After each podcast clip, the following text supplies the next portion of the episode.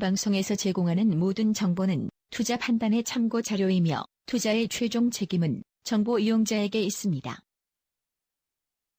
네, 평택촌놈의 정석투자 19회 녹음 시작하겠습니다. 오늘은 평택촌놈 정호영 전문가님과 초대 손님 봉주선생 전문가님 모시고 함께 직장인의 투자에 대해서 이야기 나누어 보겠습니다. 전문가님 안녕하세요. 네, 안녕하세요. 네, 안녕하세요. 아, 네, 먼저 간단히 오늘 초대 손님 어, 전문가 필명이 봉추 선생님인데 한번 자기 소개 부탁드립니다. 네, 안녕하세요. 저는 봉추 선생이고요. 그 앞서 말씀하신 대로 대표님의 추천으로 전문가 생활을 시작하게 되었습니다. 그리고 저 같은 경우에는 주식을 시작한 게 2004년부터 시작을 했고요. 그리고 전문가 생활은 2013년 어, 평택촌놈 사이트에서 그 투자 전략을 올리고 또 어떤 그 분석 글을 올리면서 시작을 하게 되었습니다. 어, 지금까지는 뭐 아직 그 인터넷 방송이라든지 이런 건 하지 않고 있고요. 어, 일요일 무방이라든지 그리고 투자 전략을 통해서 꾸준히 활동을 하고 있습니다. 그래서 당분간은 이렇게 활동을 할 것 같고요. 그리고 뭐 투자에 도움이 될 수 있도록 더 노력하는 전문가가 되도록 하겠습니다. 네, 먼저 오늘 녹음하는 날짜가 6월 22일 수요일입니다. 어, 최근 우리나라 주식시장 어떻게 보시는지요? 제가 볼 때는 6월 9일에 최고점 찍고 나서 한번 급락을 했습니다. 그리고 현재 약간 반등한 상태인데 6월 9일에 급등한 거는 한국은행이 금리 인하해서 급등한 거고요.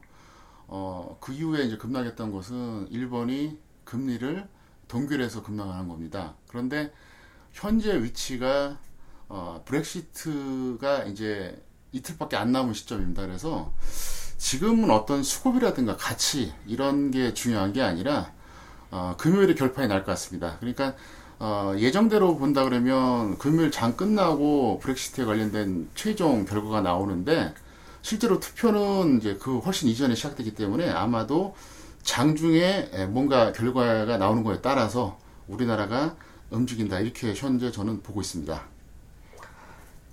예, 저도 같은 생각이고요.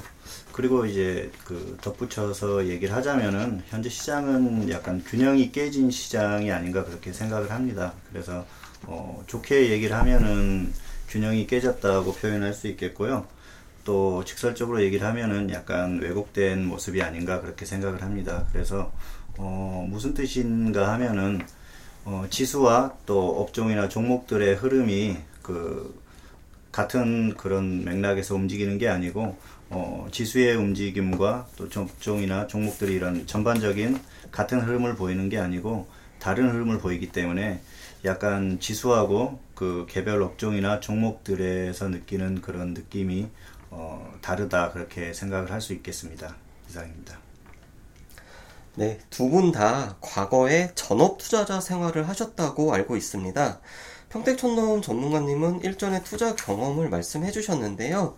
예전 방송을 못 들은 청취자들을 위해서 간단하게 과거의 전업 시절 어떤 방식으로 투자했는지 경험담 부탁드리겠습니다.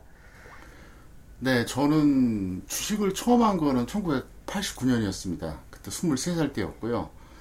그리고 이제 그때가 군대 시절이었는데 그때 이제 조금씩 하기 시작했죠. 그리고 제대하고 나서 이제 본격적으로 한 게 90년대 초반이었습니다. 근데 그때는 뭐 대학생 때였으니까 본격적인 매매는 안 했는데 정말로 전업을 제가 제대로 한 게 98년도부터입니다. 왜냐하면 98년도 5월에 HTS가 처음 생겼습니다. 제가 투자 경력이 오래됐다고 자신있게 얘기하는 게 뭐냐면 그런 흐름을 정확하게 제가 알고 있거든요. 근데 그리고 나서 한 1년 6개월 정도 후에 이제 주식 전문가를 했죠. 그래서 이제 그렇게 했는데 그때는 뭐 초단타 위주로 할 수밖에 없었고요. 그 당시에는 이제 코스닥 거품 장세였기 때문에 그렇게 해서 실제로 많이 벌긴 벌었어요. 그런데 그 이후에 이제 주식 전문가 하면서 어, 어떻게 보면 제가 최근에 말씀드린 그 정석 투자 그런 걸 많이 깨닫고 요즘 전달해 드리고 있습니다. 네, 그렇다면 봉추 선생 전문가님은 어떤 방식의 투자를 그동안 하셨는지요?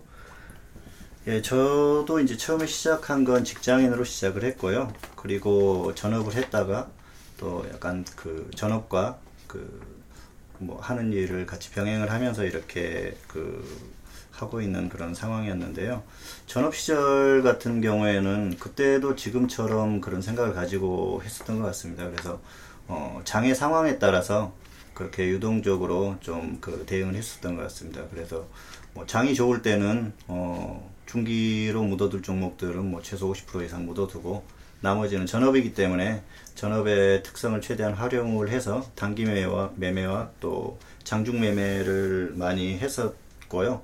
그리고 장이 나쁠 때는 아무래도 어, 단타 위주로 주로 많이 하면서 그렇게 대응을 했었습니다.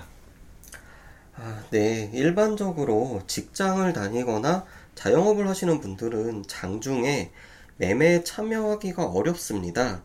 마지막으로 장중에 매매에 참여 못하는 투자자를 위해서 조언 한마디 부탁드리겠습니다. 어, 이 얘기는 제가 정말 꼭 해드리고 싶어요. 왜 그러냐면, 그, 전업 투자자가 아니면서, 그러니까 이제 직장인 투자자들, 아니면 뭐 전업이라고 한다 그래도 이제 규칙적으로 처음 장 시작해서 끝까지 못 보는 분들은 사실상 직장인하고 똑같거든요. 이분들에게 제가 꼭 하고 싶은 말이 뭐냐면, 첫 번째, 당신은 전업이 아니다. 어떻게 보면 당연한 얘기 같은데요. 그게 무슨 말이냐면요. 전업하고 마인드라든가 대응 방식이 완전히 달라야 된다는 얘기예요. 그런데 보면 직장인 투자자가 종목도 뭐 급등락되는 테마주 하고 또 뭐 파생에서도 어? 순식간에 30분 만에 어, 엄청나게 손실과 수익이 교차하는 옵션하고 이거는 좀 안 맞는 것 같아요. 그래서 제가 드리고 싶은 말이 뭐냐면 어차피 적중하면 수익이 납니다. 그러니까 어, 현물 같은 경우에는 웬만하면 우량주 위주로 하세요. 만약에 지금 우량주 살 만한 시기가 아니다. 안 사면 되는 거예요. 그리고 개별주는 조금만 하시면 돼요. 왜냐하면 직장인들이 개별주를 많이 진입하게 되면 좋을 때는 모르겠는데 나쁠 때 대응이 안 되고 낭패입니다. 그리고 결국은 잃어요. 왜냐하면 하루 종일 모니터 보고 있는 전업들도 엄청나게 날리는데 직장인이 그 말도 안 되거든요. 그리고 파생 같은 경우에도 종목 선물 같은 경우에는 추세 매매 하시고요. 선물 옵션 같은 경우에는 웬만하면 선물 정도 하시는 게 맞습니다. 그래서 제가 그 어떻게 보면 딱 하나 말씀드렸잖아요. 당신은 전업이 아니다. 결국 거기에 정답이 있는데요. 제가 이제 그 서역 분과로라고 해서 서두르지 말자, 욕심내지 말자, 분수에 맞게 매매하자, 카멜론처럼 매수하고 로프트처럼 매도하자 이렇게 주장했는데 거기서 세 번째가 바로 분수에 맞게 매매하자입니다. 그래서 어 제가 드리고 싶은 말씀은 전업이 아니니까 예, 본인의 상황에 맞게 투자하자 이렇게 꼭 제가 강조하고 싶습니다. 예, 그 직장인들은 아무래도 그 장중에 어, 하루 종일 장을 볼 수가 없기 때문에 그 일종의 선행 학습이 반드시 필요하다고 생각을 합니다. 그래서 퇴근 후에 뭐 복습과 그리고 어, 선행 학습을 하는 거죠. 어, 오늘 장을 점검을 하고 그리고 내일 그 장이 어떻게 돌아갈 것인지 지수나 업종이나 종목들에 대한 분석을 최대한 완벽히 끝내서 그 장중에는 뭐 매매를 못하기 때문에 자동 매매를 최대한 활용을 해서 가격과 기준을 정확히 설정을 해서 손절과 수익을 어, 자동 매매를 활용하는 게 좋을 것 같습니다. 요즘에는 스마트폰이 있어서 그 직장인들도 그 하루 종일 매매를 할 수 있다고 해도요. 아무래도 컴퓨터 앞에 앉아서 어, 하루 종일 지켜보는 것과 그 일을 하면서 지켜보는 것과는 다르기 때문에 기준을 정확하게 지키지 않으면 실패할 확률이 높습니다. 특히 이제 저도 과거에 그 스마트폰을 활용한 그 매매를 해봤었는데요. 그 정확하게 대응하기가 힘듭니다. 그래서 미리 가격을 설정하고 기준에 맞게 그렇게 하는 게 맞을 것 같습니다. 네, 두 분 말씀 잘 들었습니다. 오늘 저희가 준비한 시간 여기까지이고요. 다음 주는 이제 막 투자를 시작하고자 하는 준비생들을 위한 이야기 나누어 보도록 하겠습니다.